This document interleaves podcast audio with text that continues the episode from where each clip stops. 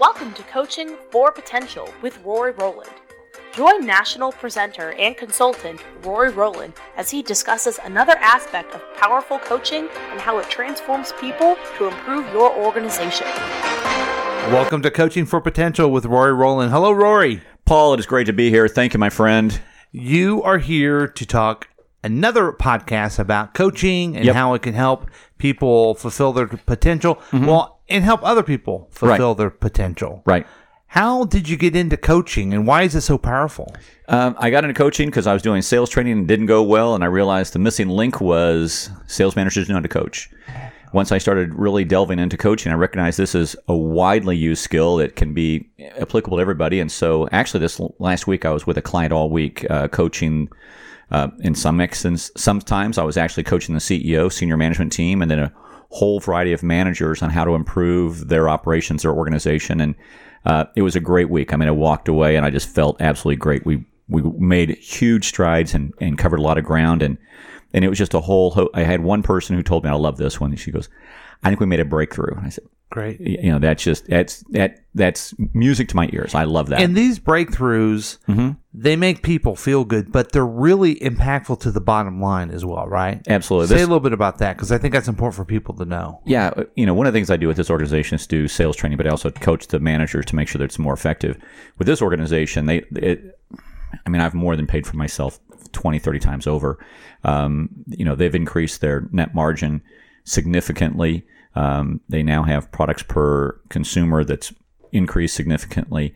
It's just amazing to see the difference it's made. And I love that because I want to be able to show a client you can get a return on investment. Right. Because a lot of times you think of training and you think, well, it makes people feel good and they have a nice day. Right. But this really is not only making them feel good. It's impacting positivity to revenue and really growing people and changing their lives. So it's pretty powerful stuff. It is. And one of the things that the CEO told me this week, and we were talking about the results we've gotten, and I helped her with a whole host of issues that we're getting. You know, we've got some other ones we got to address, but one of the issues she said when I was talking to her, she said, you know, many CEOs need to recognize this is not a one and done thing. You can't just have somebody come in and teach coaching and all of a sudden your folks understand it.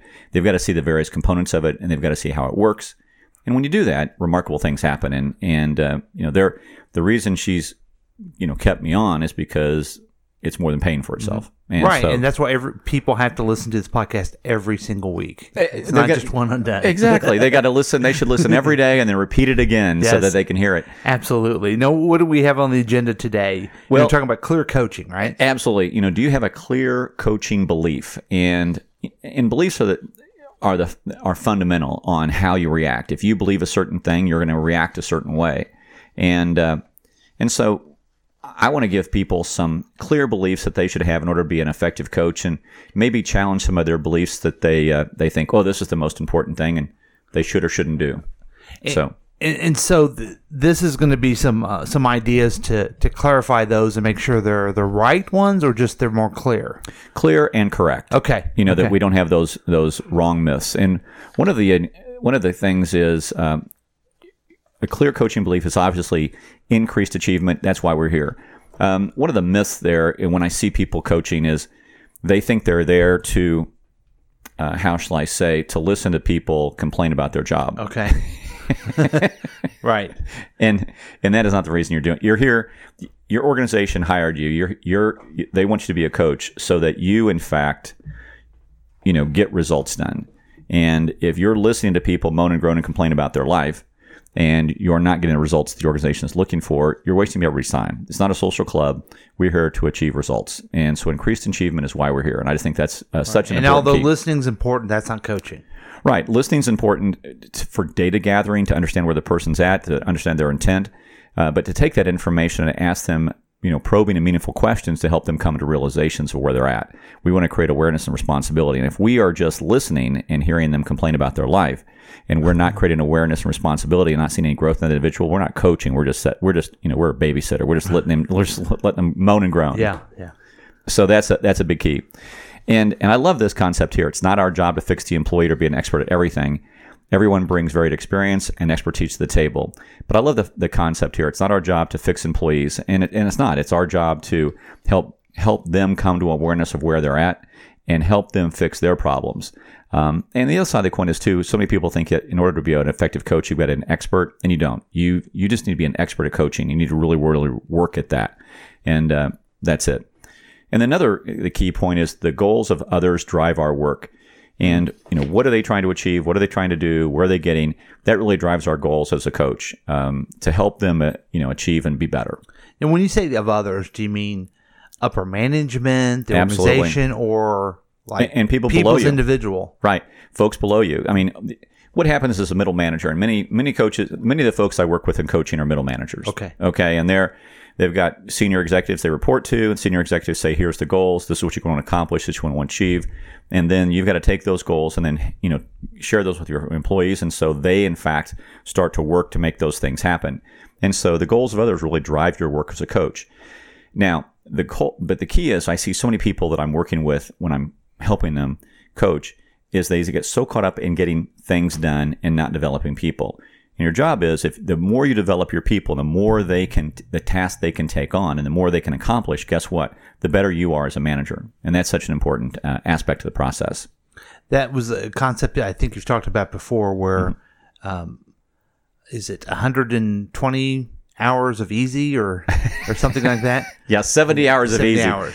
Yeah. I mean, I exaggerated. No, that's okay. Yeah. But, you know, some people do work just hundreds of hours a week and you know, 70 hours of easy, they're thinking, well, if I just do all of this myself, it's just so hard to explain it to somebody. You know, no. Yeah, it's coaching is, I love this concept, and this is actually out of The Extraordinary Coach by John Zinger. He says, you know, coaching is you pay me now or pay me later. You know, if you don't coach them now, you're going to pay for that later. But if you coach them now, you're going to get rewarded later. Right. So it's pay me now or pay me later. Right. But it's either an investment or sort of cost, and you choose by when you decide to do that, if ever or if at all. Yeah. So that's the key. And I love this idea here. Our work is ongoing. It doesn't happen in a single conversation. Yeah. Coaching is a relationship, and it's ongoing. It's continuous. You're always pushing someone to a higher level of accomplishment. So you're always pushing them out of their comfort zone. You're never going to stay in your comfort zone. Now, a lot of organizations believe you just have that one conversation every year, right? For performance appraisal and something. Yeah. And they perform really well. Yeah. Okay.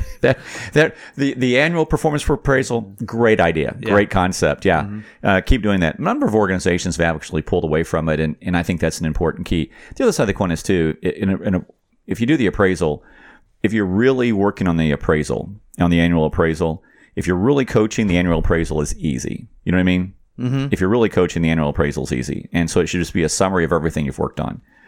Because the annual appraisal is just reviewing, you know. And the other side of the coin is, too, here's the key with the annual appraisal versus coaching. The annual appraisal is like an attorney with their head on back. When you're talking about the appraisal is backwards thinking, and coaching is forward thinking, and that's the difference between the two. And so many people make the mistake. But you know, like I said earlier, our work is ongoing. It doesn't happen in a single conversation. Coaching is a relationship. However, a context of that is relationship is important.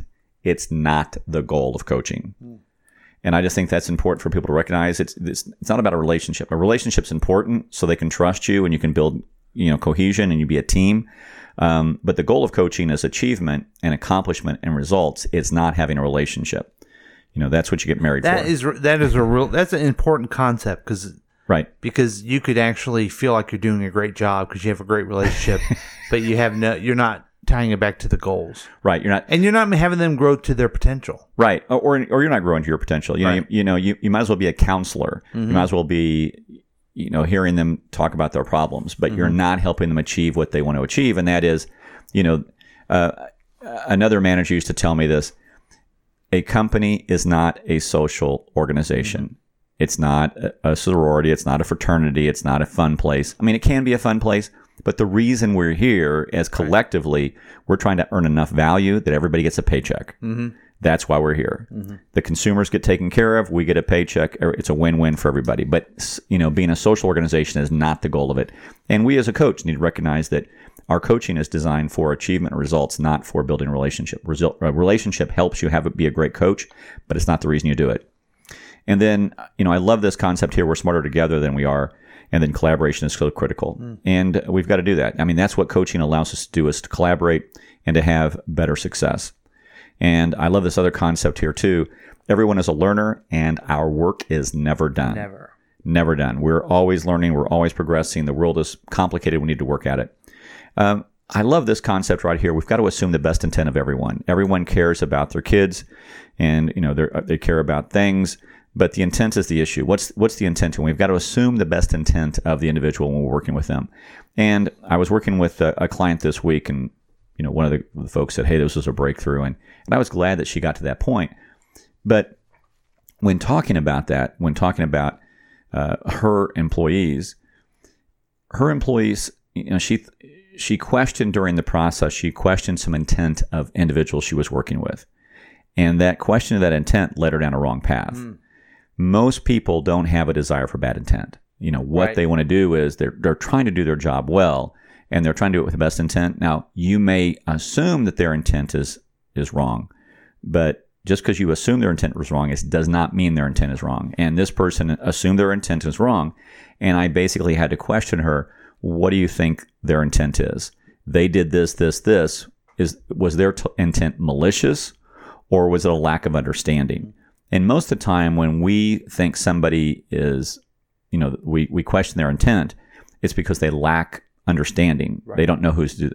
And I'll give you an example of this. They had an employee who sent an email out to 3 people, and these were basically the 3 people in the organization who could do this task, okay? So she sent it out, said, you know, could you handle this? And these 3 people all bristled because, like, well, who are you to tell us? Well, what she was really saying is, when we went back and talked to her, you know, you sent out this email, help me understand it. She goes, well, those are the 3 people who can do it. I can't do that. Right. And this consumer needed to be helped. And will somebody help this consumer? That was her only intent, was getting the job done. They perceived it as reverse delegation and, you know, an underling trying to tell me what I'm going to do. You know, just ask people. But they bristled, and what they did is made the assumption of what they're doing is the wrong thing. So now I've heard it as assume good intentions, right, until proven otherwise. Bingo. As well. Which, absolutely, because you have the new interaction, you assume, and then you know maybe there are some issues we have to deal with, but you shouldn't go into and assume that someone's trying not to do a good job. Right. I love that. That's a great idea. Say that again. That's very powerful. It's assume good intentions until proven otherwise. Bingo. And that's so powerful. I mean, that's a great concept. And I love that idea, because that's what we should do. We should assume the good intentions. And most of the times when I work with folks, a misunderstanding is a misunderstanding. They didn't understand the policy. They didn't understand how to communicate it. They didn't understand who to talk to. All of those things were a challenge. And if we stop and we look at what they did and put it in the context of their world, how they see the world, then we can understand it more effectively. Right. But I love that. You know, assume the best intent of everyone. And I just think that's just assuming the best intent is the way to go. Absolutely. Everyone has a different path towards success, and that's the key of coaching is you've got to listen to understand how people process so that you can help them towards their path to success. Your job as a coach is to be able to find out how can we help them achieve what they want to achieve. With introverts versus extroverts, how do we help them manage their processes, their tasks? What do they do because of their different process and the way they think about things? Mm-hmm. It's just so important to do that. And sometimes if we just sit back and listen, we may help them find the answer. And I just think that's so important. Just the key to coaching is listening, but obviously finding out, you know, what's happening, you know, what's that crisis, that issue, that challenge. And another important point is failure is a new way of gaining something positive and growing stronger from the experience. With this client, there's a great video out there on YouTube that shows who was the coach of Butler in its heyday when they were going to the NCAA championships, Brad Stevens. And Brad Stevens just came to me. I knew it would come to me. But there was a great video online about when 4 seconds in the game, he's got his players. They have an inbound pass. His player travels. Of course, with 4 seconds in the game and you're down by 1 point and your player travels, the likelihood of you winning that game is what? Very, very low. Yeah. Maybe 1%, maybe 0.5%. You know, you may win those 1 out of 200 times. You may win those 1 out of 100 times, but it's going to be extremely rare that you win that game. So he doesn't get upset. He goes over, substitutes a player, brings it in. you know, basically they know how to steal the ball. They steal the ball, they take it, they shoot the shot, and Butler wins by one. And then Brad Stevens doesn't jump up and down, doesn't celebrate, literally just walks over and shakes the hand of the coach. And the lesson of that from his perspective is winning and losing is not his goal. His goal is that you follow his process, that you do what he does, okay? Mm-hmm. Now, obviously, he would have talked to the guy about dragging his pivot foot and said, you know, that's a mistake. But to watch him operate on the sidelines was remarkable. He didn't get upset when the guy drug his pivot foot, and literally 15 seconds later, he didn't react the other way when they won the game. He didn't, you know, up and down and all that. Mm-hmm. He didn't do all of those kinds of things. And his goal is process. For us as coaches, it's the same thing. It's about a process. It's just kind of eliminating emotion, helping them come to a realization of where they're at, and then help them achieve their goals. That's what we got to do. And coaching is an extraordinary process in helping people achieve that. How do you coach organizations to kind of make that part of their culture? Because a lot of times you don't want someone working for you to fail because you don't want to fail. Right. Your boss may be mad at you. Absolutely. But I'll give you an example of this. This week, I was working with a client, and they had an employee who made a mistake. I'm not going to go into details, but made a mistake and was supposed to get a project done and get some things done. And then the manager found that the project was on their desk and not done, and the deadline was here. Boom. Okay. So then they came to me, and they're going, you know, the manager's just absolutely embarrassed. Okay, I've got this employee. They didn't do this, this, and this. I'm incredibly embarrassed. Okay. We saw the Brad Stevens video. How do you react? And he didn't get upset. So what do you do? So how do we fix this process? And how do we go back and make it work? So that's the important thing, is just recognize the process and just you know, failure is a new way of gaining something positive and growing stronger from the experience. What do we learn from it? Mm-hmm. You know, the mistake is repeating the same process twice. That's the mistake. Gotcha. And so there you go. That makes sense. Yeah, absolutely. Yeah, it's just, and then it's goals, perseverance, and attitude. When I was in college, they said GPA was goals, perseverance, and attitude, and that's so that is it's so important. What's your goals? And then change can be good, even if it's scary to think about.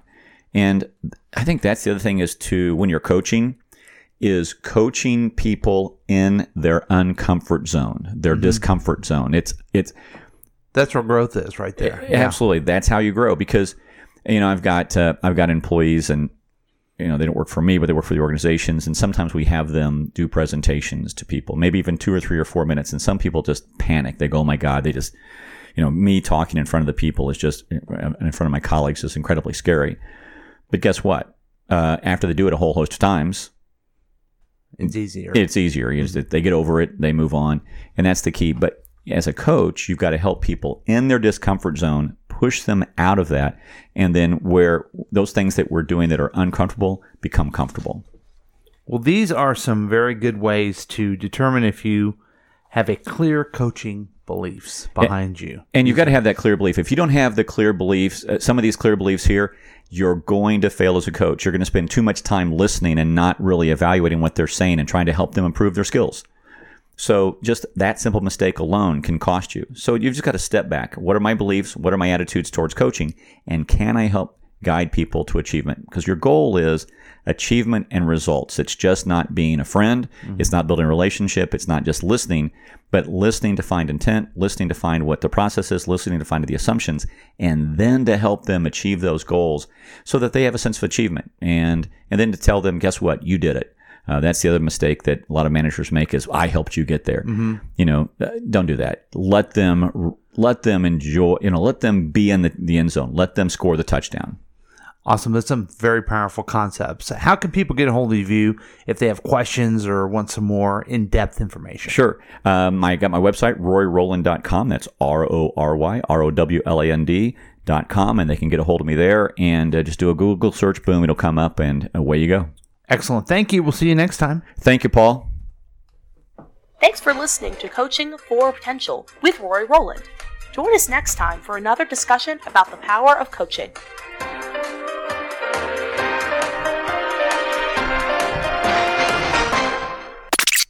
This has been a KCTK production, produced by Paul Lavoda and Rory Rowland. For more information and content, visit RoryRowland.com.